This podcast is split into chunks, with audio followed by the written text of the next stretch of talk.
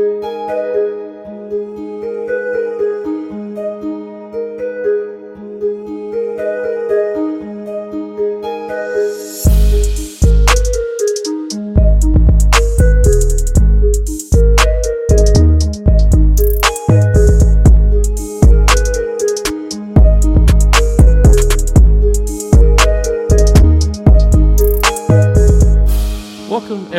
to another Sorry No Podcast today. I'm your temporary host for today, AJ Schulte. Uh, we are missing some of our crew today, unfortunately.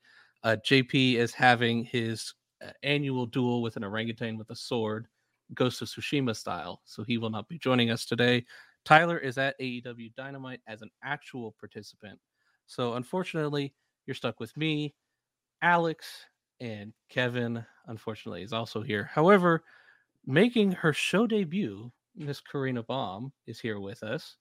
Um, we're here to talk about some of the most recent coaching changes. Uh, A&M has been filled.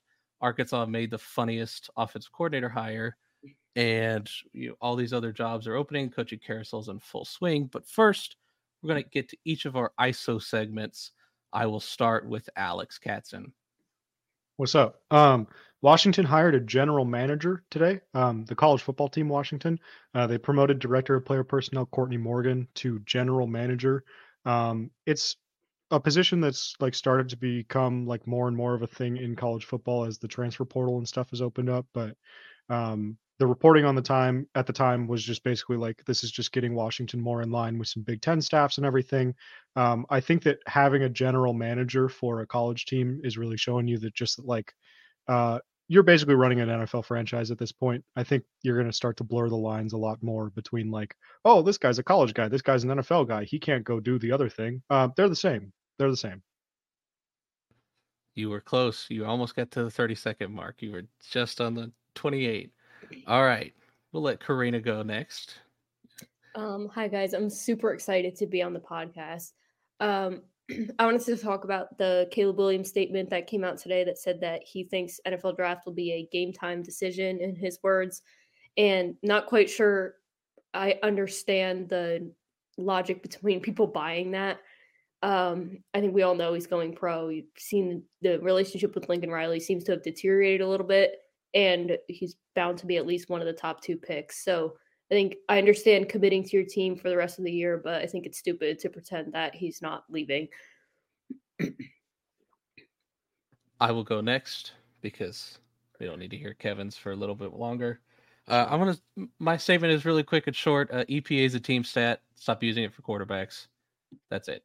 I, I think. I think that conversation should be done and over with. Unfortunately, now we have to turn to Kevin uh, so Michigan State, former Michigan State quarterback rather, Sam Leavitt is a generational hater. I can't talk today.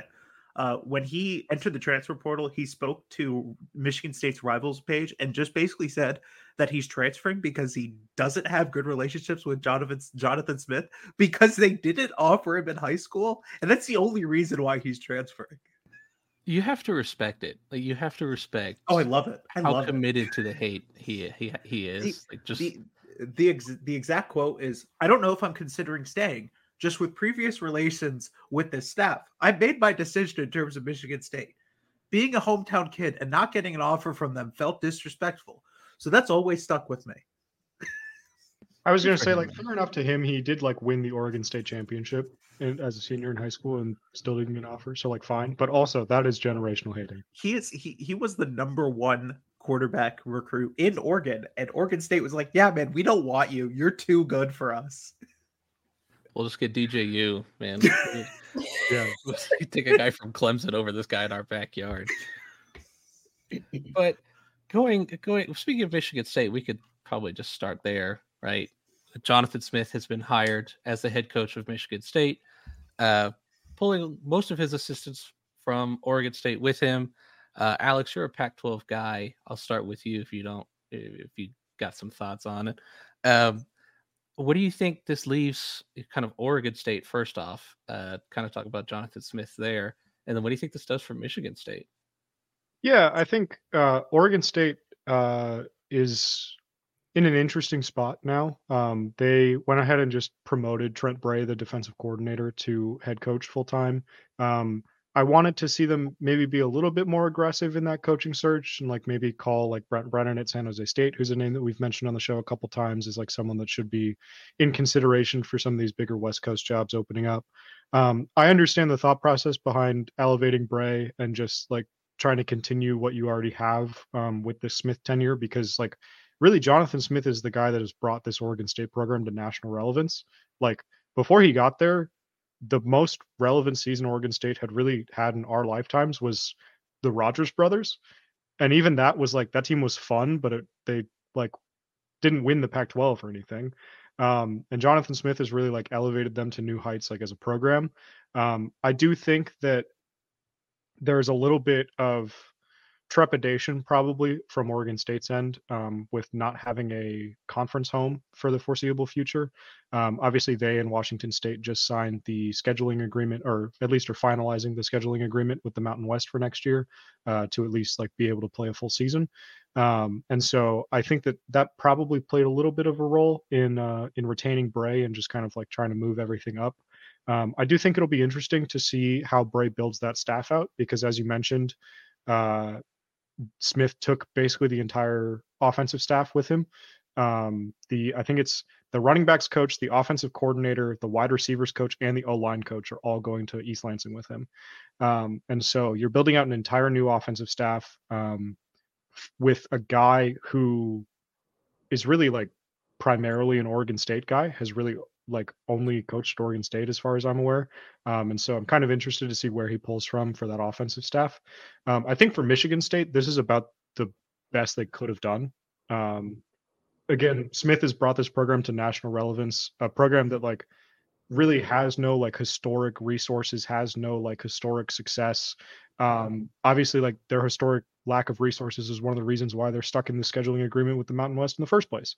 Um, and now you put him in a spot where Michigan State maybe doesn't have the best resources of any school in the Big Ten because it's the Big Ten, but they're certainly up there. They got a lot of money to throw around. They got a lot, you know, they they have a lot going for them as a program. And so I think you're really going to see Michigan State kind of get back into the national picture very quickly with him, um, especially bringing that entire offensive staff over. They're probably going to bring a decent chunk of the players over. Um, it depends. You know, there's been a lot of, uh, of tweets going around about the Oregon State players maybe not so happy about Smith's comments um, about like he knew that he was leaving for a long time, and it's like interesting. Um, probably not the best thing to say, um, but it seems like at least a few guys will follow him over there. It seems like Aidan Chiles is uh, definitely thinking about it, if not uh, already uh, already doing it. So I think it's a, it's a great hire for Michigan State. I think that Oregon State has some things to figure out. I want to see what Bray's staff looks like before I kind of formulate my full opinion on on elevating him from defense coordinator. Yeah, and and to your point, uh, kind of with the resources, I don't know if you saw they they posted his uh, staff pool online, like all those details and everything. Ten point seven five million dollars for his assistant pool, which is yeah, a crazy amount of money to be thrown. That is that is about the same that Elko is going to get at Texas A&M to build his staff. And when you consider the difference in resources between Texas A&M and Michigan State, like that is pretty damn major to have close yeah. to 11 million to build a staff in Michigan yeah. State. It, like it, it speaks to their uh, willingness to step up and be like, you're going to get whatever we can give to you, especially in this age where the money's starting to become more and more of a thing. NIL collectives are starting to take this huge next step forward. Um, kind of just to your point, also with the with Jonathan Smith being like relevant, like or building Oregon State, like Michigan State has been in the dumps for for a long time. Like shout out Mel Tuck. Yeah, like like this is not a very relevant program recently, and they've been falling further and further behind Michigan, Ohio State, and even Penn State. And so now it seems like this hire with Jonathan Smith is trying to take them to that next level. Kevin, uh, you have some further thoughts on that. Yeah, I think that for Michigan State, this is very much like they're hiring a program builder. They're hiring a guy who's done this before. And like when you think about where Michigan State probably stands in the current Big Ten setup, like with Washington and Oregon moving, like I think we all probably agree that that job is not top five, probably not like top seven. and they need a guy who's going to come in there and likely do.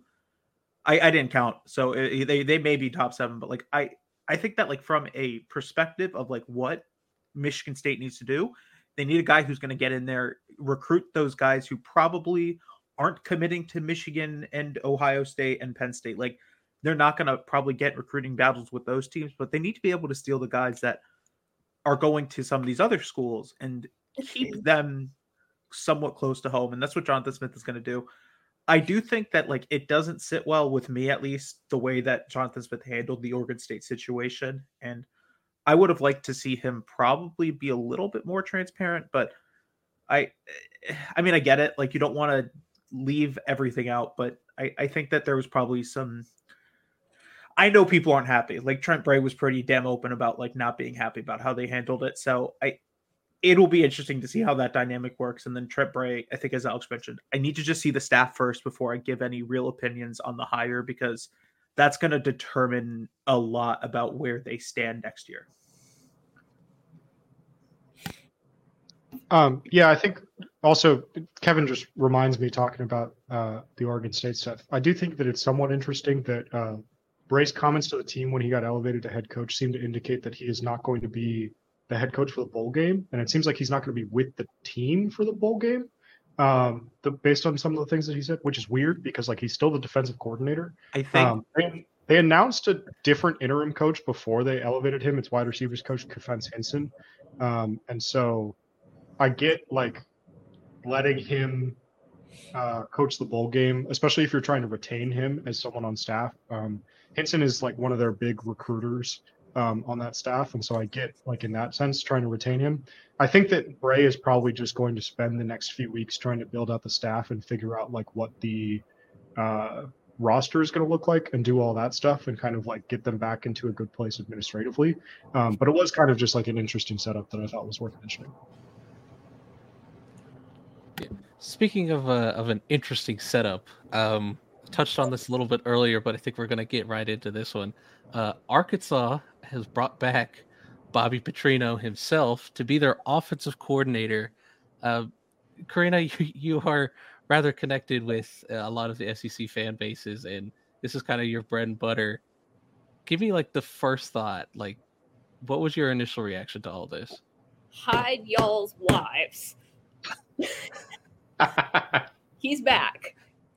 Um, I morals aside, if we're just talking ball, I kind of like the hire. It brings some fire back, some passion back to the Arkansas fan base, which has been very emotionally disconnected. I think over the last couple of weeks, they feel like um, their coaching staff doesn't really have control of their program anymore. That it was this hot brand last year, it just completely fell apart down the stretch. So I think this brings some energy back. What I'm interested to see from a coaching perspective is exactly how much Rein Petrino gets if they're just going to let him do everything. Because I was looking at some of his comments um, in his presser, and he mentioned that Jimbo Fisher wanted to keep all of his original offensive terminology. It seems like he was kind of stuffed in a closet behind Jimbo and kind of not given as much reign he may have wanted. So I'm interested to see if they cut him loose and what exactly he's able to do. I know they're losing their quarterback to the transfer portal. Sounds like he's gone. Um, not sure what their options are or what kind of a quarterback they're looking for. If they're looking for someone that's similar to KJ Jefferson or if they're looking for a more traditional, like West Coast style offense going forward. Um, I'm kind of interested to see what direction he takes it, especially as the SEC expands and now you have a, a, all these you know, really innovative offenses like Oklahoma coming in, you have Texas coming in where you're going to need to score some points, you know. so I'm interested to see, you know, what his philosophy is going forward now that he's at Arkansas. I don't know if you guys have any thoughts on that. So, like, my problem with this hire is not so much that they're making this hire, it's that they're making this hire after the way it ended like this is not a guy who ended on good terms with Arkansas or their fan base. Like he's become a joke in the SEC and like in the college football world. And they're just like, "Yeah, man, that doesn't matter. Come back. We really miss you." like I just like so like there is some belief that Sam Pittman is sort of running out of time in Arkansas. And like I think we all agree that like this is probably probably his last shot of like saving anything and like salvaging a shot why is your hire Bobby Petrino? if you are trying to salvage a spot, uh, because that's not doing anything in terms of goodwill with any fans inside that program. Yeah, and like to Kevin's point, like make like I do think that schematically and like like Karina said, like morals aside and everything, I do think that it's a somewhat interesting hire. I mean, like Petrino had Conner Weigman looking like a much better quarterback before Weigman got injured at Texas A&M. Obviously, how much of that was actually up to Petrino with the whole situation in Texas A&M with Jimbo is, uh, uh, you know, a little bit foggy. Um, but the optics of hiring this guy in a make or break season for Sam Pittman, I think, are rough. In terms of like how much free reign he's going to get at Arkansas, it is in his contract that he gets seven thousand two hundred dollars towards buying a car. so, you know, they they really missed the opportunity for it to be a motorcycle, didn't they? Like, yeah, you had you had the opportunity to do the funniest thing in the world, and you missed it. Yeah. But so do he you, also do you gets a- guys want a to hear about country the club. special provisions in Bobby Petrino's contract? Because I have it. it. pulled up. Go for it. Um, Up to eight tickets to each Arkansas home game. Up to a meet. Uh, up to, and then there's not a number, so I guess it's uh, infinite. Immediate family members, spouse, and children to each Arkansas home game for other sports. Uh, two How many thousand mistresses does it say? How many Uh, spouse and children is all it says. Immediate family members. So unclear. Okay. unclear. Um, two thousand dollars annually for a Nike Elite allowance, whatever that means. Um, a club membership to the Fayette, Fayetteville Athletic Club or Paradise Valley Golf Course. He has to pick one, um, and then seventy two hundred dollars annually towards a car. Uh, so those are the special provisions in Bobby Petrino's contract, separate from his salary. So, so I just want to ask, like, if we are going to hire SEC coaches who were involved with staff members in areas outside of football, is Bryan Harsin the next hire, or what's Oh, the Dan Olin. Ed on his back, baby. Arkansas is just going to hire problem coaches. This is the Jimbo, Jimbo Fisher speed run, but it's only problematic because they're all involving staffers. Next is Mel Tucker. Um, Urban Meyer, baby, just bring him home. Yeah. Billy Napier's on the hot seat. It's never too late. for too late. That's right. If, if too bad Tyler isn't here. He would. Um, like for me, like to both Karina and Alex's point, like schematic wise, it, it kind of fits what Arkansas has always more traditionally wanted to do. Right, a little bit more twelve personnel, a little bit a little bit better running the ball. Um, because that's they have sucked at running the ball, right? Especially especially this year under Dan Enos. They were for a team that is led by a former offensive line coach with Rocket Sanders. Granted, he did battle injuries, but you also have KJ Jefferson. They were horrible at running the ball. And so now you hopefully Bobby Petrino can kind of uh, keep track of that, can kind of bring them back a little bit more into that kind of split. But we did talk about Jimbo Fisher, so we could get now we're going to transition into the A and M job, which has been filled. Um, it was temporarily occupied by Mark Stoops for about an hour until Mark Stoops decided he was fine at Kentucky drinking all the whiskey. Um, Kevin, do you want to start off with your thoughts on Mike Elko Real quick before Kevin gets into this, I just want to say about the uh, Bobby Petrino thing. Uh, Go he's going to be doing a different kind of emailing students than Dan Enos was.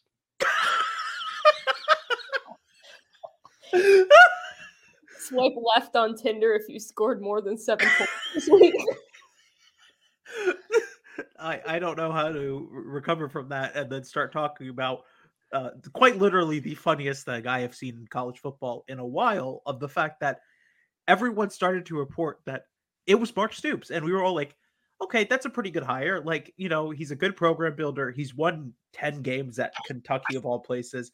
And then suddenly, in the span of about five minutes, it was like, well, actually, no, he is going to stay at Kentucky and keep arguably the best job in sports because he gets paid nine and a half million dollars to win seven games, pretty much like most years. Uh, in terms of Elko, like I think that's probably the right hire for for Texas A&M. Like without the whole Mark Stoops saga, it is probably an A grade for that hire. Uh, you know, he has experience there, but I the whole saga sort of doesn't sit well with me. Like it like dude this is how you're going to handle the coaching search that is arguably your most important heading into the SEC. Like I okay, man. Just just sure, man. I don't understand the Mark Stoops hate either. Like he's put together such a decent program that has very limited resources, a team that was basically 2 and 10 every single year. He took over the program, he bought some actual great players and they've produced some good NFL draft picks. The good Josh Allen came from Kentucky. I don't understand the like hatred or like virtually from um, Texas A&M's fan base that thinks they're so above hiring Mark Stoops. I mean, how big is the gap between Stoops and Elko really? And I don't blame Mark Stoops one bit for being like, you know what? They're to throw money at me in a lifetime contract as long as I go 7 and 5 at Kentucky or better. Why would I want to go to Texas A&M where if I don't win a national championship and I'm not beating Alabama and Georgia consistently that they're to get rid of me in 2 years? Yeah, it was it was kind of funny that uh, they paid seventy five million dollars to fire Jimbo Fisher to just turn around and hire Jimbo Fisher's defensive coordinator from a couple of years ago, um, and then they hired Mark Stoops, and then the board of regents said no, we don't like Mark Stoops. So the fan base said no, we definitely don't want Mark Stoops. So they just hired less experienced Mark Stoops, who has only really had the one like good year at Duke. Uh, granted, they were better in 2022 than we thought, but like 2023 was that initial year where we were like, oh crap, Mike Elko is really good at his job. And, and to me, I've kind of I I'm with Mark Stoops. Like he, I think he would have hated the culture at A and M. Like Mark Stoops is a very laid back dude. I think all those, eh, granted, he would have had a lot more resources, but they've not really been like a super hot recruiting team anyways. Um they've just been an excellent development program at, there. So like in theory if you brought that to a&m that you that would do wonders because all they have is five stars. Like you get four and five stars you get a high blue chip ratio at texas a&m um, and elko just does the same thing but he's already familiar with the a&m culture. And so i think from that perspective like it's a really good hire to me, he just has to nail his offensive coordinator. Like he cannot bring back Kevin Johns because that offense was was horrible to me. Like schematic wise, right? Riley Leonard did oh, not yeah. get the opportunity to really fully showcase what he could do, and they just ran mesh like every third down. It was mesh, and I think that's boring. And you should go hire somebody because you're in Texas. You could go get anybody you want. Like Texas high school offenses are fun as hell. Go get anybody you want. I think and, the recruiting thing is so sorry, Alex, is so interesting no, because people knock Stoops' recruiting numbers for being in the bottom half of the SEC every year. Their competition in the Ohio Valley and Tennessee, that's incredibly difficult recruiting territory for a school that really doesn't have much resources to throw around when you're competing against uh, the University of Tennessee and all of the Big Ten in the Ohio Valley. So it's not that Mark Stoops can't recruit. It's just that he's never been given the option to recruit in a way that he would be able to recruit at Texas A&M. I don't think that's a fair knock on him at all. Yeah, and then I guess like to to AJ's point too about like they they it came out that they were going to hire Mark Stoops, and then the board of regents and the fan base and everything were like, no, we don't like that, and so then they went out and hired Mark Stoops, but has worked at A and M before. Is so deeply funny to me. Um, I also I also think that it's very funny that uh, Kevin and I uh, solved Steven Godfrey's uh, 20 year old clue about the Mark Stoops hire in five minutes. You cannot not us, even we know not, your game. We not even five game. minutes. It took us like three minutes. Yeah. Um, which does lead me into an actual point, which is that uh Ross Bjork, stand up for yourself, man. What are you doing there? Your job is your job is to just like get stomped on the whole time. Like your job is to just like be a figurehead and like get owned by the board of regents at every turn. Like, what do you do, man? Come on. That was such a horrible a- uh, AD hire for them in the first place that I kind of find it hilarious. It's it's weird because like Ross Bjork is trying, and I think he wants to make these hires, and then every time he makes these hires, the board of regents who decide everything that university, let's be clear, are just like, yeah, you know what, we don't want that we we you know what fuck you like pretty much is like the equivalent of what they're saying telling him uh excuse my language uh I think the reason why Stoops didn't leave that leave Kentucky is not so much because it's like the perfect job in college football. It is uh, because he can win eight games and not do anything. I think the reason why he probably didn't go is because he saw the writing on the wall of like they Texas A&M has these incredibly high expectations and they want to be a national championship contender and they have never proven that they can be a national championship contender. And so like if you are going to take a job and this is your big job because like Mark Stoops going to Texas A&M would be his big job, his big break. Maybe don't do it at the school that has incredibly high expectations that seem to be impossible to reach because Jimbo Fisher couldn't do it. Uh, Kevin Sumlin couldn't do it. Like, and these aren't amazing coaches, but if they can't do it, who's to say that it's like a coaching problem and not a attitude culture problem within that program? It's like the Panthers. Yeah. yeah. Yeah. No, I mean it's David Tepper. Like it's it's very you, much a. Do, do, do, you think David Tepper's on the board of regents at Texas A&M? Probably secretly. Probably. I hope so. Yeah. and, and to Kevin's point, like if if Mike Elko, who the fan base and the board of regents like have gone out to basically pull, if Mike Elko can't do it, nobody can do it at that job. Like at this point, you have gone through so many candidates. You got the splashy hire, you got Kevin Sumlin, you got Mike Elko, and if Mike Elko, who is a, a phenomenal coach, has turned around Duke, which is extremely hard to win at, and turn them into you know more wins that they had had their last few years under Cutcliffe, and turn them around. Like he could, if if he can't turn you around at Texas A and M, then I don't think any coach possibly could. Yeah, I I was just thinking about like what Texas A and M thinks they are, and like Texas A and M is the person that you think you're going home from the bar with at after seven drinks, and then you wake up next to Mississippi State. That's basically what those two programs are, especially the way the coaching searches have gone down. Speaking of which, Jeff Lebby, um, the used car is got rid of his used car. Everyone, yeah. See, listen, these guys clown me for it every episode, and we finally, finally got to talk about Jeff Lebby. because you were trying to sell it to us. Like we had to say people buy decision. used cars, buddy. People still buy. There's a reason they're a used car you salesman. Were, you were trying to convince me to go tell Mississippi State to go hire them. That's right, and you know what? They listened. So no, but we knew we knew Jeff Lebby was interviewing because he shaved his neck beard. Um, that's I think that's the first indication we got that Jeff Lebby was a serious contender because he actually had to show up for meetings. Um, Lebby is like a serial Reddit user. absolutely, that's where he gets all these RPOs from. You know, but Mississippi,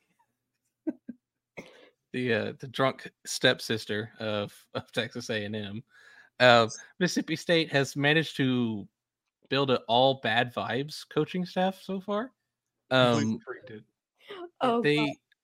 Reportedly somebody had had said that the first candidate for the defensive coordinator job is DJ Durkin, um, which is oh, absolutely atrocious. Oh, just oh, hilarious. Off of, off of bad vibes alone. Uh, they oh my god, their fan base clowned Ole Miss so badly for that hire, and if they hire him in return, there will be nothing more funny in college football history. I I think if you can bring back if you could bring in DJ Durkin and somehow have Art Briles on the staff, you have successfully assembled the most toxic coaching staff to ever hit college football, which is impressive considering Jimbo Fisher had Steve Addazio, Bobby Petrino, and DJ Durkin on the staff just last year. You know what though? Steve Addazio just got let. Uh, they he just got told today that he's not being retained by Mike Elko at Texas A&M. Welcome to Mississippi State, brother. Steve Addazio, Mississippi State offensive line coach. Good lord, man, we're this is a night like Jeff Lebby. It's a disaster. Jeff Lebby, like probably will make them at least decently fun, right? Like the offense will be productive somewhat, depending on who he can get as his quarterback. Um, defensively, if it's DJ Durkin, I I would laugh probably.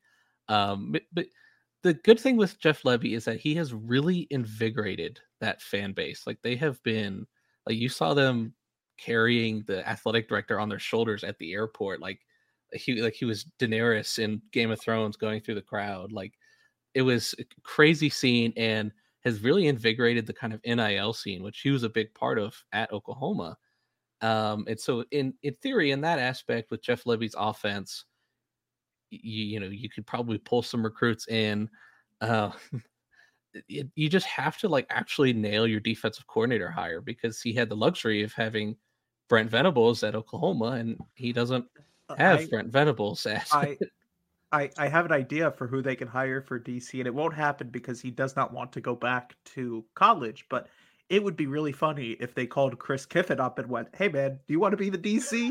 Because can you imagine an Egg Bowl? Uh, first of all, the Egg Bowl, which is going to be the most morally bankrupt Egg Bowl of all time between Lane Kiffin and Jeff Lebby.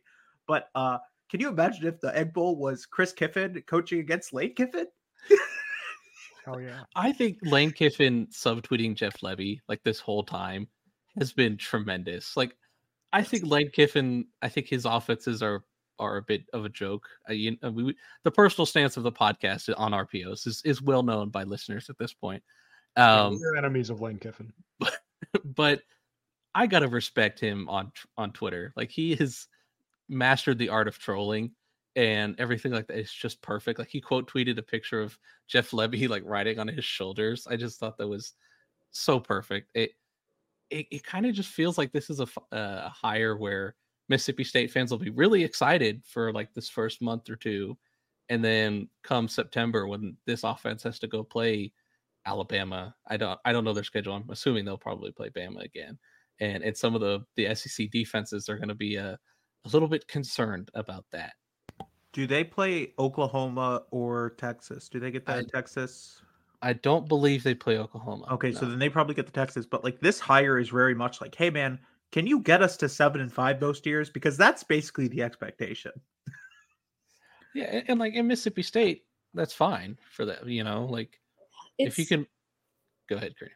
It's fine, but there that's a school that's there are two schools, Ole Miss and Mississippi State, are very tied to each other, and the competition, the heat is so fierce. If you have your rival school winning ten or eleven games a year, where they're going to want to match that. And obviously, in the absence of Mike Leach, it's going to be a lot harder to find a coach that can even get you anywhere near that. So I don't know that seven and five goes as far at Mississippi State as it used to. And just because Ole Miss is so good, and as long as Lane Kiffin is still employed there, they're going to have heat on them. So I think I also think that them hiring somebody on their staff, especially on the defensive side of the ball, that has in-state recruiting ties to the state of Mississippi is going to make or break them because when they were at their best, when Dak Prescott was there, that was their bread and butter was defensive linemen. They need to go back to that. It can't be all about offense ever since Leach passed away. It has to be you have to go back to what you do well, and that's building in the trenches. Yeah, so for what it's worth, uh, Mississippi does play Texas next year, um, and not Oklahoma. Um, they're also playing Toledo and Arizona State again. Um, so whatever that's worth. Um, I think my main thought on this Mississippi State hire is just that like this was the best that you could do, man.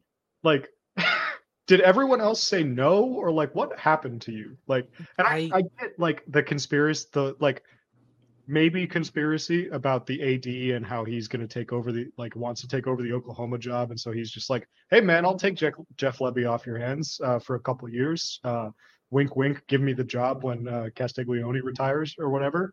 Um, and you know, like obviously, like athletic directors make hires that are tied to them all the time, and so like I get it from that perspective, but like, man, there was nothing else out there that you could have done that wasn't this? Like, I'm not sure that, like, I'm not convinced that we know that Jeff Lebby is a good coach yet. Yeah, for me, I think uh, uh, if you go off of what was kind of like reported, eh, kind of behind the scenes, I think their first hire was Jamey Chadwell. I think they wanted Jamey Chadwell from the beginning, and Jamey Chadwell said no because he would rather win a bunch of games, double digit wins every year at Liberty because you can run the CUSA at Liberty. And he can make Yeah, and you can, he can make the the expanded playoffs. That's right. Um, versus having to be one of uh, bottom team for right now, at least at Mississippi State in the SEC. It's an extremely hard job to win at versus Liberty. Like you just run kind of their offense at Liberty, kind of get their guys in repeatedly and win the CUSA and, and compete for national championships every year there. Um, I also think the same thing with Willie Fritz. Like Willie had said he, he wanted to retire at Tulane, but he's also been interviewing at these other jobs. Um, but it's kind of the same case for him. I think he did not want to restart in the SEC when he's at Tulane. They're winning 10 games under him now, and he can run the table in the American, especially if Jeff Traylor leaves. Like that American conference, all of a sudden it's you versus SMU right now. And and so now you have kind of and SMU's getting ready to leave. So you could really run the American. And so it's not quite the same appeal as like, oh, it's an SEC job. Why would I, you know, why would I leave? Or why would I stay here and not take that job? And now it's like, why would I leave here? So I, I kind of think all of their initial candidates said no. Um, and also they were all playing for championships, like conference championships, except for Jeff Lebby. So at that point, when you're trying to make that hire as soon as possible, Jeff Lebby was just available. Uh, but strive for talk, more. We strive for more. Strive, strive for it. If it's a used car, at least make it a nice used car. You know, don't get a Buick. Um, so speaking of, we talked about A and M. Uh, let's go on to to Duke. We all have candidates for that Duke job. Alex, do you want to start? Sure. Um, I think my three that I have down in no particular order or like uh, likelihood or anything. Uh, the first one is Fritz, who we just talked about as like a guy who maybe didn't want to start over in the SEC. I think that he potentially might want to start over at like a lower pressure Power Five job, like in the ACC, that is kind of a weaker conference. You're gonna have to compete against like your Clemson's and your Florida States and whoever else, um, obviously. But like he's had success at a school that has academic restrictions. Uh, Duke is one of those. Um, I think that they probably make that call, but he probably ultimately says no. I think. Um, I don't think that it's necessarily one that he would want to take. Um, we'll get to some other ones a little bit later down the line where I think that he might be a little bit more interested. Um, but I think that if you're Duke, you at least call him. Uh, the second one is Jeff Monken at Army, who is desperately trying to get out of that job. He would like to leave Army as soon as possible. Um, he, and like his agent is putting in so much work throwing his name in for every single one of these jobs but again a guy who's been successful at a school that has like very clear recruiting restrictions obviously service academy like you have a very clear restriction of like hey man you got to be willing to serve in the army once you're done playing um, and so you know another one where duke could kind of look at it and say like this is a guy that's done well with kind of a similarly constrained resource pool. He wants to leave army. He wants a bigger job. Like he's been successful enough at army that it's probably like about that time where he should get another chance. Um, and then my last one which is kind of a moonshot is um, ohio state defensive coordinator jim knowles. Um, he's kind of like the archetype of guy that duke is like kind of shot for the last couple hires the hiring cycles. Um obviously elko's a little bit different but like with cutcliffe and like some of these other guys where it's like you're going to be at this job for a couple years and it's probably either your last stop or like your second to last stop. Um, knowles is an older guy. He's kind of just been a defensive coordinator around. He has some ties to the area if i remember right. Um, and like you know so you probably call him up be like hey do you want to run your own program for a little while? and then just like you know take that bag and uh, ride off into the sunset um, again i don't know how likely it is but I, i'd be interested in it at least i think he kind of brings that more like physical style to to Duke that they kind of have like built their success on recently. So for me, uh, I think I would like Jim Knowles. I think he would be great hire. Two other names I think are interesting, and this one I think is a complete long shot. Uh, Bill O'Brien, who's currently the OC with the Patriots, of like, I know there's going to be hesitation on hiring Bill O'Brien because his last college stop didn't really work out and the offense with the Patriots doesn't look good. But like, I can't get past the fact that he's a successful college head coach. Like, he's proven that he can be a successful college head coach, and he's coached at Duke before very briefly. Like if you could get him to be the head coach there, like I think it probably works. The other name that is probably a little bit more likely than Bill O'Brien is Alex Atkins, who's currently the offensive line coach at Duke. Uh, he's never coached at Duke Florida in particular. Uh, Florida State. Who, who did I say? You said Duke. Oh yeah, right. So he is not at Duke, and he's actually never coached at Duke. But like, he's coached at Charlotte. He was successful at Charlotte. He's been really successful at FSU, and he's one of the biggest reasons why they're like currently in the hunt for a playoff spot. And if they win against Louisville on Saturday, they're going to be in the playoffs, regardless of the fact they have a backup quarterback. Like that's impressive. Uh, I think Alex Atkins would do a great job as a head coach, and like I feel like you would be the guy I would first call if I was the the AD of this job. And like I needed a guy. I just don't know if like that's going to be the job that is his first like college head coaching job because he's never been one before. Uh, another name that sort of probably is not going to get hired is Charles Huff, who's currently at Marshall. I just don't think it's been good enough at Marshall this season, and it's been some problems. His whole offensive staff. Yeah, like there's been some problems outside of his control, but like it's really bad optics to hire a dude who was really bad this year to at a G5 program to be like, hey man, do you want to go coach us at a P5 program? Like I I just don't know if that's the the right move. yeah, I also wrote down Knowles um, he did coach at Duke. He was there from like 2011 to 2017 as defense coordinator. Um, I also wrote down both Alex Atkins and Charles Huff just to kind of talk about Huff a little bit.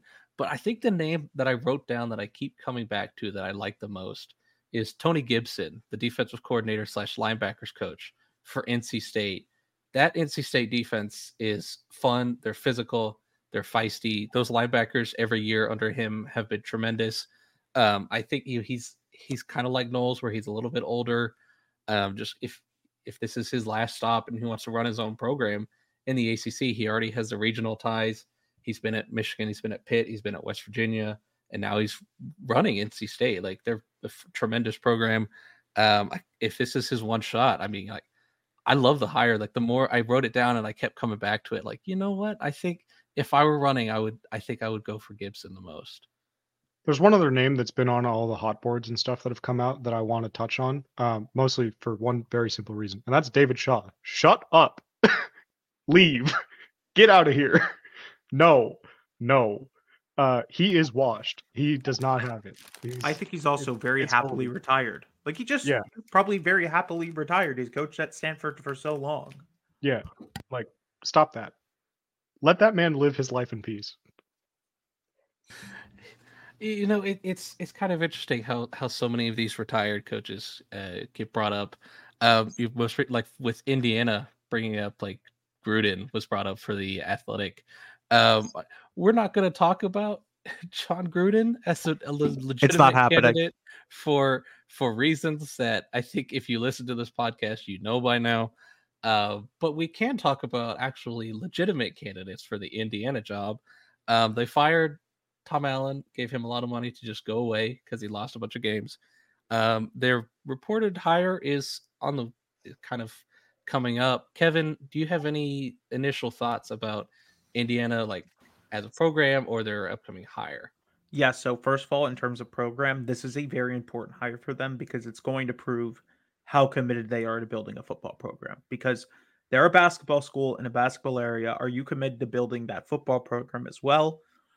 Uh, the one name I would hire and like just end it here would be Jason Candle. He's coached in this area. He's done a really good job at Toledo. Players at Toledo love him. Like, if you're going to hire a dude to build a football program in that area, go hire the dude who's done it, who's done it with less resources, and go hire the dude and see if he can go do it at the Big Ten because, like, there's no really other hire. Uh, for me, like Curt Cignetti, I think is a good hire. I think Jason Candle's a better hire. My only thing with Candle Candle is that uh, Toledo has by far the most resources in the MAC, and so he's kind of like, I think like Candle is a good coach, I think, but he's kind of been a made man at Toledo for the last couple years. Indiana does not have the most resources in the Big Ten by a long shot, and so I think that that is the one point where you get uh, a little bit questionable with that in terms of him moving up to a Power Five job. I don't think that this is necessarily the spot for him, just because Indiana is at such a disadvantage resource wise compared to other schools in the Big Ten. I do get what you're saying though, Kevin, in terms of like he's been successful. He deserves a, a more high profile job than Toledo probably at this point. And like most of those guys have to end up going so, to schools like Indiana and stuff. But like I just I, I'm not super like sold on it, is all I'm saying.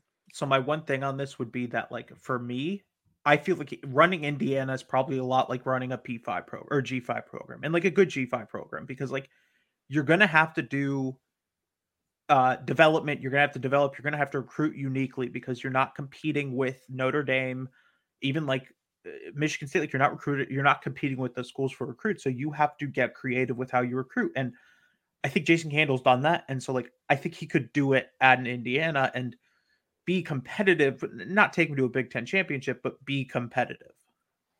I was gonna uh, ask what you guys think about Phil Parker for that job from Iowa. I know recruiting seems to be a concern for him, but from a talent perspective, he's done a really nice job this year. And I mean, as far as Big Ten jobs go, we might be interested. I I like that idea. Uh, my concern would be that like they need a recruiter, but like from the standpoint of like I think Phil Parker should win the Broyles Award for the fact that he's got that program competitive with the fact that that offense is run by like dumb, dumb, and dumber, and like I think that like it, it's interesting to be like, hey man, could you do this at Indiana and be like competitive and win seven, eight games a year if you could hire your own staff? Uh, my concern is that like I think they need a recruiter. They need a guy who can go in there and recruit and develop, and that's sort of something uh, as you mentioned, Karina. Like I'm a little bit concerned about with Phil Parker. Yeah, I think my thing with Parker too would just be that he's a little bit on the older side. He's good. He's 60, I think, right now. Um, I think that he's just going to kind of uh, let the ship sink with uh, Kirk Ferentz, and they're going to kind of retire at the same time, probably. And he's just like never going to be a head coach. But I do agree that like the job that he's done with that Iowa defense and like turning them into a team that is capable of winning the Big Ten championship because their opponents are only capable of scoring like seven points a game on them has been very impressive and like he he should win the Broyles Award. He's not going to because Sherrone Moore is going to win for his interim head coaching job. Um, but in any other year, I think that Phil Parker wins. I think that it um, would definitely be like much more of a conversation if he was like maybe like five or ten years younger. Um, I think that it's probably just like a little bit too late for him at this point. Um, but it would be cool. It'd be fun. Yeah, I uh, I'm kind of with you, Alex. I think he and Kirk Ferentz are going to just kind of ride off into the sunset together. Uh, Phil Parker has been at Iowa. Uh, he got there in 1999. That was the year I was born. So he has been hmm. there for as long as I have been alive. Um, I think he and and Ferentz are kind of just going to ride off into the sunset uh, whenever the athletic department kicks them out at this point because I've already kicked out his son because he wouldn't do it. So the athletic director and the president stepped in. Um, but speaking of athletic director giving somebody the boot, uh, the Houston athletic director heard Dana Holgorsen's comments about his job being secure and decided to step up to the plate and prove him wrong. Um, Kevin, you kind of have some thoughts uh, on this Houston job and, and Dana? Go to Alex first, AJ. Okay, got it. Um, yeah, I think Houston, um, they should hire Jeff Traylor. That's pretty much it. they should just hire Jeff Traylor. Um, Traylor seems like he wants this job. He's interviewed for it twice. Um, he deserves a better job in Texas than UTSA. Uh, the entire state of Texas loves him. Uh, I think that he would do very well in Houston. The Big 12 looks pretty much pretty much wide open, I would say, with Oklahoma and Texas losing. There's not a lot of good programs left in that conference. Kansas State and Kansas are have been good the last couple years. Um, Kansas State is a little bit built to uh, be successful. Uh, well, I guess Kansas is too, as long as Leipold doesn't leave. Um, but like other than that, you're kind of looking at like a power vacuum in that conference. Obviously, you have the Pac-12 schools and stuff coming in. I think Utah is going to probably run that ship for a little while. Um, but bringing in Traylor at Houston, like I think that it would work. You'd get a bunch of recruits immediately. Um, that should be the hire. If it's not the hire for some reason, the other only other two names that I have written down here, and this is kind of based on like reporting as well as like what I think would make sense. Um, Fritz again, um, I think that he would be probably more interested in this than the Duke job. It's a little bit closer to like where he's used to regionally, um, just in terms of like he's been at Tulane for a little while, um, kind of like that more like southeastern region of the country. Um, I think that he would do well there, um, running a bigger program, but not like a much bigger program than Tulane is. Obviously, like Houston was just in the American last year, uh, and so they, while they are a Big 12 program now, I think that there's still a lot of similarities in the way that that program is run. Um, and then the only other one is uh, Barry Odom has gotten brought up a lot for this job, the UNLV uh, coach. Um, I'm not really sure why, but he has gotten brought up a ton, and uh, it's it's like the reporting is that like those are the three guys from what I've seen. Um, why you would do the Barry Odom thing, don't really know. But UNLV's been good this year, I guess. So sure, but at that point, don't do that. Just do something else. What do you make of the uh what do you guys make of the rumor that Cliff Kingsbury was involved Stop. in the job search? Stop. I think I, I think they called him and Cliff Kingsbury is in Thailand or wherever he was during the offseason going, Nope, don't want this one. Just I gotta think that stay Cliff Kingsbury Thailand." is busy uh, prepping to be the interim head coach for the USC bowl game. Yeah. Yeah, he's he's getting ready to usurp the reins from Lincoln Riley when Lincoln Riley just decides to bolt for to coach the Los Also- Angeles Chargers. Also, if Kingsbury, Hey. Cliff Kingsbury gets another job, he should give his entire salary to Patrick Mahomes because he's the only reason why he still has a job in football. Mm. Yeah, I- and, and to your point with Alex with Jeff Traylor, like the, every Texas high school coach wanted him to be the Texas A&M coach. That they all were like, "We will send kids to Texas A&M if he is the head coach." Did And you now- guys see the rumor about why the board didn't want traylor at Texas A&M? No, send it. I have no idea if this is true or not, but apparently the rumor is that Jeff Traylor's son was a walk-on at A&M when someone was there, and apparently his son would leak a bunch of information to Texas high school coaches about how uh, someone had um, off the field problems, um, mostly just like he was drinking too much, um, to get recruits to go play for his dad when Traylor was an, I think he was an assistant at Texas or something. I love and that. so the Texas A&M board since then has been like, we hate Jeff Traylor. We're never hiring that guy. I have no idea if that's true or not. I love saw it. I- I, I was love it. for the I show, hope and it I want to believe that it's true. I, I, I hope love it's it. true. Uh, in terms of in terms of Houston, I don't like. I think I agree with Trailer and Fritz is like the best candidates. I would say the one guy they need to keep on staff, without a doubt, if it's DC, if it's head coach, if it's D line coach, keep Brian Early, their current D line coach, somewhere there. Players love him. He's developed NFL talents. He's still developing NFL talents. And if, if you're going to make a hire, I don't care if it's Traylor, Fritz, Odom, Cliff Kingsbury, the the the, the son of God or whatever. Like I don't really care, but like Brian Early needs to be on staff uh, because he has developed players into NFL players, into usable college players. Like that is the right hire uh, in terms of like keeping a guy on staff because you should reward players who do really good or coaches who do really good jobs. Yeah, no, I, think the you know their defensive line has been tremendous every, every year. You know, Ed, uh, Peyton Turner, Nelson Ceaser, all those guys, always at the top of the uh, sack numbers every, every single year. And now, like you're in the Big Twelve, you have to maintain that, especially when you're going to be playing teams that you know, teams that could score points, especially when you're playing Kansas State and Kansas, Utah. Like you have to match that physicality and be able to bring that that havoc up front. So I think keeping him around, and the players seem to want him as well. Kind of to your point, Kevin, as well. Um, so I think we kind of have I- with with traylor. I think that's kind of the unanimous um, kind of pick here. But we do have another coach that has actually been filled. Syracuse has hired Fran Brown, uh, the Georgia defensive backs coach, to be their new head coach. He's a New Jersey native. Uh, was there at Temple and at Rutgers, and has taken the Georgia defensive back room. Uh, Alex and I have have sparred a little bit off screen over this hire, so I'll let Alex kind of go first on Fran Brown? Yeah, so my thing here is that um, I don't mind the hire necessarily. Um, it's another one where kind of like uh, we when we talked about like Bray at Oregon State, like I kind of want to see how the staff fills out before I like truly form an opinion about it. My thing about this at first glance, though, is that I don't really, I'm not convinced that it's going to work. Um, and the only reason I say that is because Fran Brown is known primarily as a recruiter, as far as I'm aware. Obviously, he's done a really good job developing that Georgia DB room as well. Um, but he's primarily been known as a recruiter for most of his career. And you're not going to win at Syracuse by out recruiting people. That's just not because you're not going to out recruit people. You're Syracuse.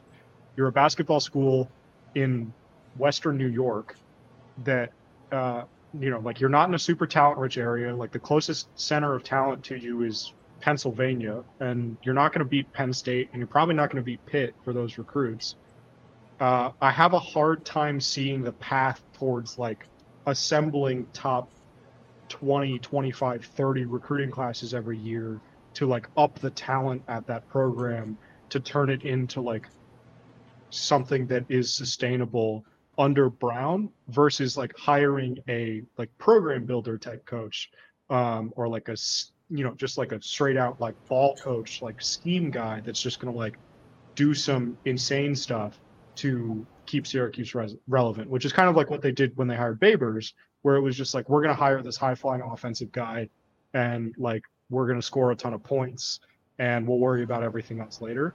Um, and so I'm not 100% sold on it. I think that there's a path towards it working, um, but it's going to require, I think, Syracuse really like dipping into some of those ACC rival areas like Virginia and getting some of those guys that slip through the cracks in Pennsylvania and like probably dipping into like Ohio and like the Kentucky area that we talked about earlier, where like Kentucky is already having a hard time getting those guys um, in order to make this something like is successful long term. I'm just like not sold on like the idea of hiring a recruiter at Syracuse. To me, I think that the best part about Fran Brown is that he's both a recruiter and a developer.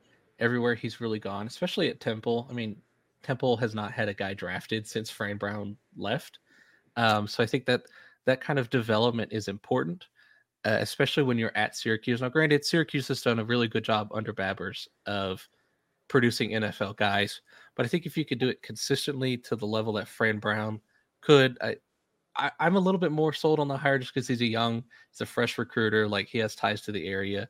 All of that kind of appeals to me uh, personally, but I am kind of with you on he does need to like who is his staff going to be because he is only I believe 40 years old. He doesn't have a lot of like connections to a lot of like super high you know, flying offensive coordinators. He's not going to be able to pull any position coaches from Georgia because who would leave Georgia right now unless they're going to get like a, a huge, huge gig somewhere else at like a, a major Power Five school. Um, so I'm kind of with you. I would like to see what his staff uh, inevitably looks like first, but I think just from a like a a vibe standpoint, I think Fran Brown is kind of a really cool hire, and uh, it could have been Dan Mullen reportedly. So I kind of would take Fran Brown over that. Yeah, I kind of was thinking about what the interview process might have been like for him.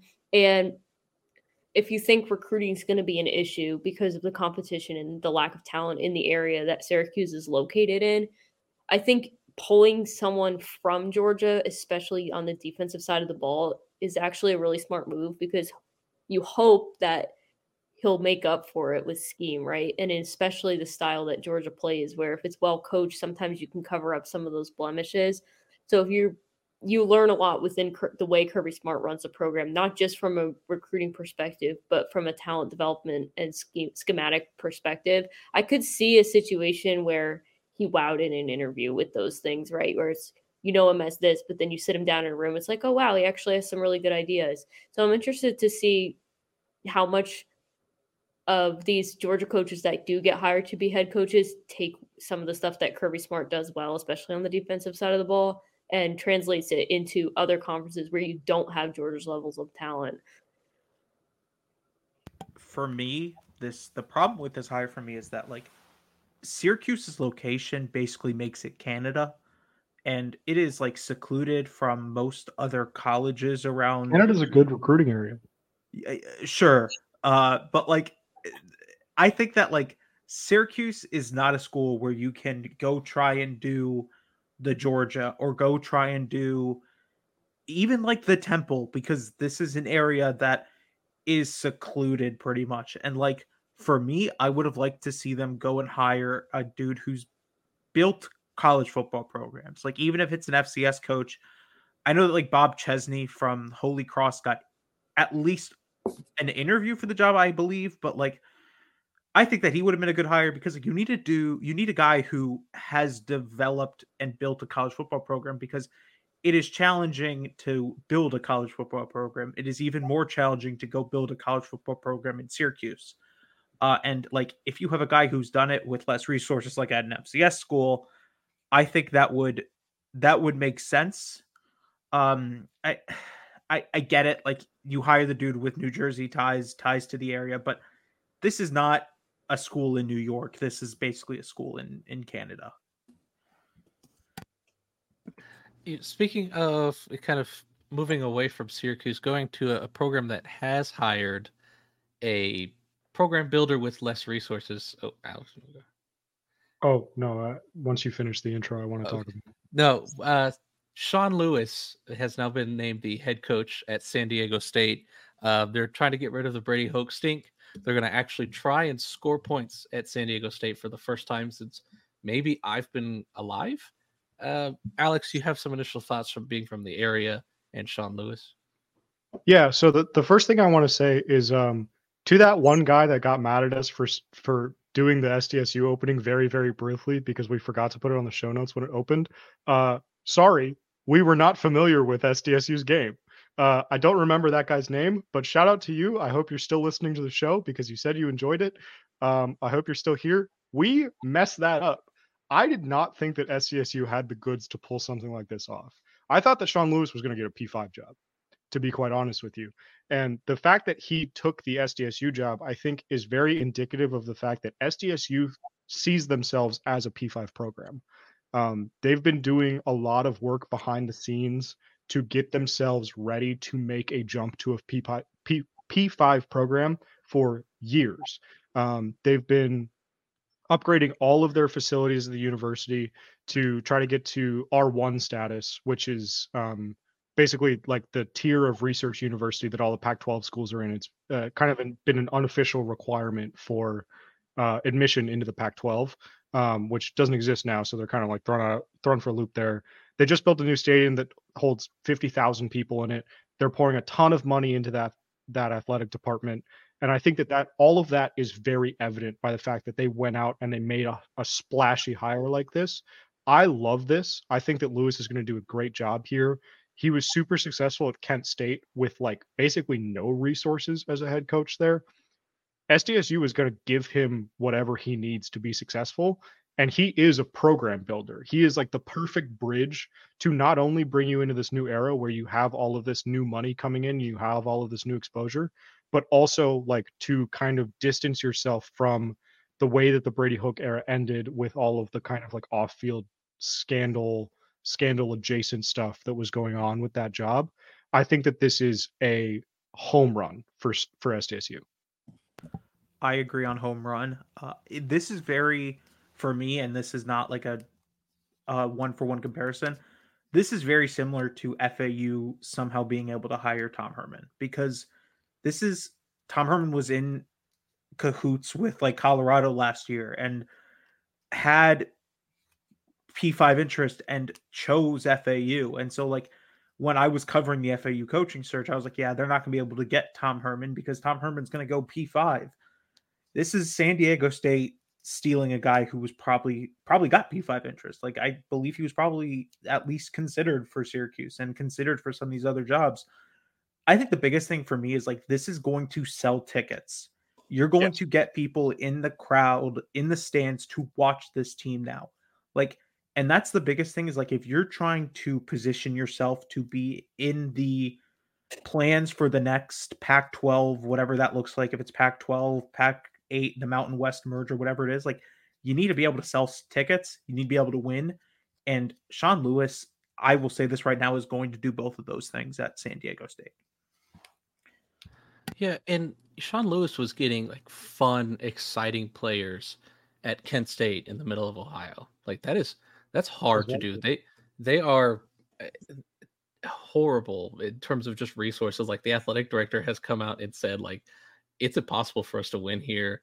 Like all, all these issues. Like Sean Lewis's biggest appeal was like he would play recruit uh, recruits in Madden. Like he would just do that in his office, and people were like, "This is sick. I love this." And so now you put him in California with a lot of money. Just say, just go do so, like go go have fun. And I think that's such a it's such an inspired hire for San Diego State because I don't think any of us really expected it out of San Diego State. Uh, it was really kind of a, a hire I think that in the long term we're gonna look back on and go, okay, yeah, you know what, San Diego State just absolutely killed it, knocked it out of the park. They're going to compete in the Mountain West soon. It may be this year, it may not be this year, but it will certainly be next year. The offense is going to be a complete 180. Yeah, I will say too, and this is kind of the last thing that we need to say about the SDSU job. I think San Diego as an area is a really underrated recruiting area. Like they produce a lot of like low to mid three star talent, but a lot of those guys end up developing into like legit NFL players. Like the Thomas brothers, Cam Thomas and Zach Thomas. Zach is on the Rams now. Cameron is on the Cardinals. Chris Olave was a three star uh, that came out of that area. Like San Diego has the recruits if you know where to look. Um, and Sean Lewis has proven that he knows where to look. I think that this is going to be something where like he could build the entire ship just out of like kids from within an hour and a half of San Diego, and they could still compete in the Mountain West. Like this is, it's gonna rock. Yeah, we're gonna keep it in the in the Mountain West. Uh, New Mexico has fired Danny Gonzales as their head coach, uh, and they've kind of letting go of of Bryant Vincent. They've already been some guys have been hitting the portal. Um, I know we all have some initial thoughts on it. Uh, I I'll, I'll I kind of go first. There was Gary Patterson brought up was for the job, but it doesn't sound like he is uh, going to be the hire. I initially thought that they should just promote Bryant Vincent, but he is apparently also being let go. So beyond that, I genuinely have no idea where New Mexico can really go. Um, Alex or Kevin, like where where in the world could New Mexico even try to be relevant with here? There's one answer. Uh, Bryant Vincent is on your staff. Just make this the hire. Let's go figure this out. Bryant Vincent was so like the UAB players wanted him so much that they wrote a letter to the AD, like basically saying, like, if you don't hire, we may very well revolt. And like uh, Bryant Vincent's a good coach. Like if, if you're going to make a hire to go try and be competitive with your direct rival New Mexico State, having what 10 wins in Conference USA this year, like just go do Bryant Vincent. Don't don't make this complicated. They're, going to try and make this complicated. It should be Brian Vincent or like Bryan Harsin. I think if you can maybe get Bryan Harsin in there, that's a good hire. But I again, I think that he's probably still like a candidate for the Boise State job. Yeah, my two um, that haven't been mentioned here, Bronco Mendenhall, I think will be in the mix here. He very clearly wants to get back into coaching. His agent is out there uh, putting his name out for every single job that's come open. He very clearly wants to get back out. He's a West Coast guy by trade. Obviously, like spent his like last couple years as a coach in Virginia, but like that was a very big departure for him from like his ties. Um, so I think that he'll be a candidate here. Um, kind of in a similar vein to like the Jerry Kill hire at New Mexico State. So like if you look across town and you go, hey, that's working for them, I think that Bronco Mendenhall makes a lot of sense. And then the other one that I have down is Matt Wells. Um, is it Matt Wells? Yeah. Um, the former Utah State coach. Um, he I think is also out of coaching right now this season. Um, he's currently an analyst for Oklahoma right now. Oh, he's well, on the he's on the offensive staff. Yeah, but um, he's a guy that uh, I think was at New Mexico previously. Um, has like ties to that area. He like knows how to win in that area. Um, and so I think that he's someone that you can look into. A guy that was like successful in the Mountain West, has been around, knows the area. Um, really, like all you need for that sort of job. Um, so I think he's someone to keep an eye on as well. Speaking of of kind of looking for regional ties and guys for extremely difficult jobs to win at. Um, Louisiana Monroe has fired Terry Bowden. That is uh, one of the most difficult programs to win at at the collegiate level. We have a couple of guys that have kind of been come out for the job, but so far the search is still going uh, strong. I think Alex and I are the only two that have like really invested any sort of time into this. So uh, I think my first candidate for this would be Joe Sloan. He's the LSU quarterbacks coach. He was Louisiana Tech's offensive coordinator for the last few years uh, prior to that. Um, so I think really that job. He's a Louisiana kid, fun offensive mind. Louisiana Monroe has to do something to be exciting, to have some sort of appeal to fans. You have to recruit to that area. And Joe Sloan has just been like that guy his entire career. Yeah, my two names here are uh, Vincent, who we just talked about for the New Mexico opening. If New Mexico doesn't retain him, which is, like AJ mentioned, seems likely, but it, it's kind of still up in the air as of right now, I think that he'd be a good candidate here. Um, the other one that I have down is Tim Rattay, who is the quarterbacks coach at Oklahoma State. Um, he has done a really good job, especially this season, kind of turning Alan Bowman around. Um, Bowman has always been a talented kid, but like injuries really kind of like derailed his career for a little while. But like he played really well for Oklahoma State this season. I think Rattay's done a good job in that job. He played at Louisiana Tech, um, so he has ties to the area. Um, is someone that I think like hiring a guy directly from a position coach to be a head coach in college football is much less rare than it is in other areas of the sport, especially for G5 jobs. Um, like hiring a P5 position coach to be a G5 head coach happens pretty frequently. So I don't think there's any concern about like the magnitude of the jump there. Um, but you know, I think that that's a name to keep an eye on. It's UL Monroe, and so like it's impossible to win there. It doesn't. It's not really going to matter but um, you know, we can still have fun with it. They need they need something to kind of invigorate the fan base, and like, I think that's the bottom yeah. line of like why I like Sloan so much is it's, he's a young guy, uh, he's he's from from the area, he's proven to be a development, and like if you can get at least a, an exciting offense at Louisiana Monroe, I kind of think that you have to take it.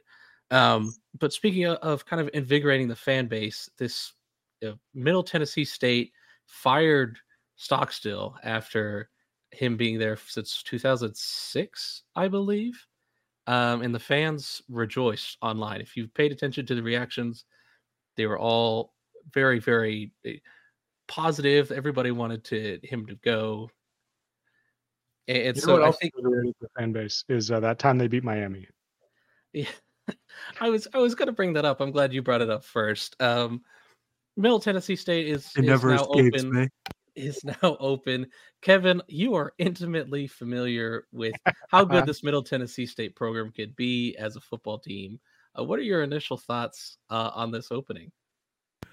They finally fired their Kirk Ferentz, uh, Nepo baby and all. Uh, but like, I think that this is a job that is intriguing to me because it is so close to Nashville. It is a recruiting area. Like Tennessee is really like a good recruiting area. It's not amazing, but it's good. Uh, few names that stand out to me: Glen Elarbee, who's currently the offensive line coach at Tennessee. Uh, he has a guy committed uh, in, I believe, the 2024 class or the 2023 class from Middle Tennessee State Consolidated. Like he's recruiting that area already. Um, was with Heupel at UCF. Like he's a very good coach. People I believe that he's an incredibly good coach. Like I think he makes sense. One other name that is very interesting to me is Will Healy. Will Healy is, you know, coached at Charlotte. Uh, that's a job that like Charlotte is kind of like Middle Tennessee in the state of like the facilities are not amazing. You got to find a way to win there. Um, and the facilities aren't great at Middle Tennessee. One other name, and I'm going to say this, and you guys are going to laugh me off of this stage when I say it, and I know it's going to get takes. Jeff Fisher, who was, was was at Tennessee State, I believe, as an advisor for for Eddie George. He is currently, I believe, coaching like the XFL or the USFL or one of these other leagues that like don't actually exist. Um, I I don't think it'll happen. I I think it is an interesting name to throw around. Uh, I I don't think it happens. I think they probably end up hiring a, a guy who was currently coaching somewhere or like coached somewhere as recently as last year, but like I think it's a fun little name to, to sprinkle in there. Kind of the you Jedd just, Fish you hire. just had to bring up Jeff Yeah. Fisher because I I brought up Miami. You just had to give me Yeah, my little yeah. flashback moment. exactly, exactly. Seven This and is- nine. This is Jeff Fisher, for what it's worth, is currently the chief advisor of something called the Nashville Cats, which is an arena football league team. This is this is my uh this th- th- this was my bullet in the chamber for you AJ of like if you mentioned Miami I was going to bring this up and well unfortunately you mentioned Miami so uh, you know just had Should have to lost to Middle Tennessee State buddy. Scoreboard. I hate to hate to break it to you. not so last year not only did Miami lose to Middle Tennessee but FAU also did which is why they weren't bowl eligible so that little program in Stockstill was like pulling the puppet strings on my entire on on, on my entire uh journey last year so yeah. Kevin has been personally freed by the shackles of Rick Stockstill. When when Um, when when he got hired, I was considering throwing a parade in the streets. I would be the only man in that parade, but I was considering doing it because it was the greatest day of my life. The only other name I have here is uh, Scotty Walden, the coach at Austin Peay. Um, he's done a great job at uh, at Austin Peay. I think um, they are a playoff team in the FCS. I think they just lost in the first round on that game-winning kick to Chattanooga. Is that the right game that I'm thinking of? Um, I think so. But regardless, he's done a great job uh, at that uh, job. Austin Peay is in Tennessee, I think. Um, and so like obviously is uh solid there and uh for a G5 program that really has like nothing else going for it and is really just like trying to drag themselves out of the stone age of Rick Stockstill, I think that like hiring a young up and coming guy from the FCS ranks uh makes a lot of sense. Also, I looked it up. They they were the ones that lost Chattanooga on that game winning field goal. So they're out of the playoffs. So he's available. Yeah, like we talk about a fan base putting fans in the seats. Like a young offensive mind like Scotty Walden, his offenses have been tremendous every year at Austin Peay. Uh, and you, it, they are in Tennessee, uh, so it's it's about an hour, I believe, distance wise from Austin Peay to Middle Tennessee State. So he, he is available and he and he is local. Um, I just I think that that's kind of the the smartest hire you could make. We'll see a lot of people, uh, fans online, are skeptical of the athletic director, but we have one final uh, group of five job to get to before we wrap up. The last job that is open, uh, UTEP fired Dana Dimel for the first time. It, like it, it, it needed to happen. The season this year was, was a nightmare. So many quarterback injuries. Uh, Kevin, was that your initial thought? Yeah, I just want to say that like for UTEP, this is a job that is going to be difficult because I don't like that people say it's Texas. It is not Texas. It may as well be New Mexico. Yep. Uh, I believe it is closer to New Mexico than it is to any major city in Texas. And uh, like for a job in college football, they kind of see, I think, probably what happened at New Mexico State. Like New Mexico State won 10 games in that same conference that UTEP is in. So there is a potential to win here. You just have to get creative. Uh, I just like for me, it's like this is a job that you're going to have to be damn near perfect at to be competitive, I think, because it's a job that is so far behind other schools in terms of facilities, in terms of area. Like you are basically playing with a hand tied behind your back. And for a college football coach, like I feel like it's a little bit challenging to convince a college football coach to be like, hey, come become the head coach of this program while we tie a hand behind your back and make it incredibly difficult. Good luck though. Like I it'll be challenging. You can win here, but I, it's not Texas. I see a lot of people going there it's Texas. You can win in Texas. It's not Texas. It has never been Texas. Like it is New Mexico, but close enough to Texas that we just have to call it Texas. Yeah, I kind of think this is a. Uh, it's like you said, it's such a difficult program to win at. Just in terms of like it, regional ties when you're way out there is is hard to really recruit and bring in guys. To me, UTEP has to do something innovative to really stand out, right? Like you have to do something off the walls, whether that's a remarkable developer or you just go with the scheme guy. And I think the best scheme guy you could get right now is Mack Leftwich. He's offensive coordinator at Texas State. He played there. Um, he's just 29 years old. Uh, I, I just I think that when you look at terms of like they just need something to inject a lot of momentum into the program right now with everything kind of it, struggling. It, it, really is such a, a difficult program to sustain any momentum at. So I really just think that adding a young guy like that into who's already played there, he knows the culture. Uh, he's he's part of one of the best offenses in college football this year and last year. So I, I just kind of I think that's the best step UTEP can take right now, just because you're not going to be able to pull some of these other guys at, at into that program because it is kind of destitute. The one name to me that's interesting is Emmett Jones, who's currently at Oklahoma. I feel like that is a Jeff Traylor like hire in the sense of he was a high school coach in Texas. He coached at a lot of the Texas program or at Texas Tech. I don't think he coached at any other Texas programs, but like he's coached in that area for a long time. I think there's some sort of interest of like if you're going to try and make this a job, kind of like Texas, uh, you know, eh, like you're going to try and recruit in Texas, then maybe that's the way to go. Of like getting a high school coach who coached in Texas, but it's just so challenging because this isn't really Texas, and that's all I keep going back to. I think it's like ten minutes away from the border to New Mexico. Like it's just not Texas.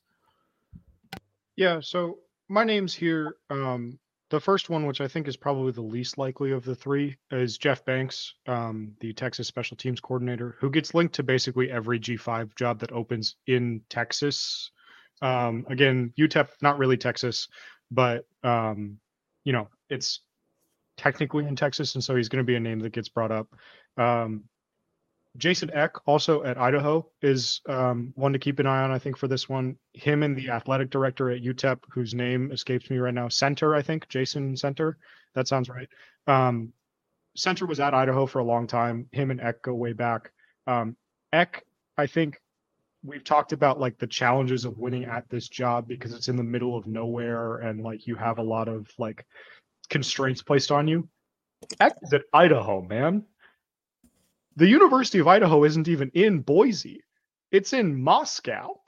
like like he knows all about this.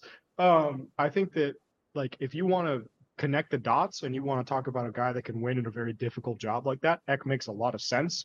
I think that he's a name that should get a lot more heat for some of these bigger quote unquote bigger, but like G5 jobs, like moving up from the FCS. Um, the name that has been kind of floated as like the early favorite by local media that I've seen though is Brennan Marion, the UNLV offensive coordinator, which is surprising to me because I think that he would want something bigger than this. But apparently he's the one that has reached out and said that he's interested, which which does not surprise me because he reaches out and says that he's interested in every job that's open. He's out there on Indeed applying to every job. like he's he's going crazy. Um, but you know, like you want to talk about young, exciting, like put fans in the seats. Brennan Marion is that guy.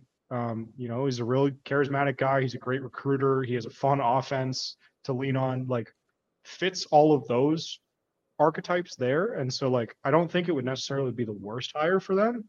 I think that Eck is probably a smarter hire, but I wouldn't necessarily have any problems with Marion. I just think that he probably has his set set higher than this. Yeah, and for Marion, like like you said, he is he's been involved in pretty much every job. Um, it would be kind of fun to see the go go, just to kind of see what he could do, maybe in year two or year three of of building a program and into like his vision of what he wants. But that'll be it for this episode, folks. Um, sorry for the uh, short crew, but round of applause for Karina for making her episode debut. Uh, short crew tonight, but don't forget to rate us five stars. I hope we talked enough about your favorite teams. If we didn't, too bad. Uh, rate, rate us five stars and share with your friends. We will see you next time on Sorry, no podcast today.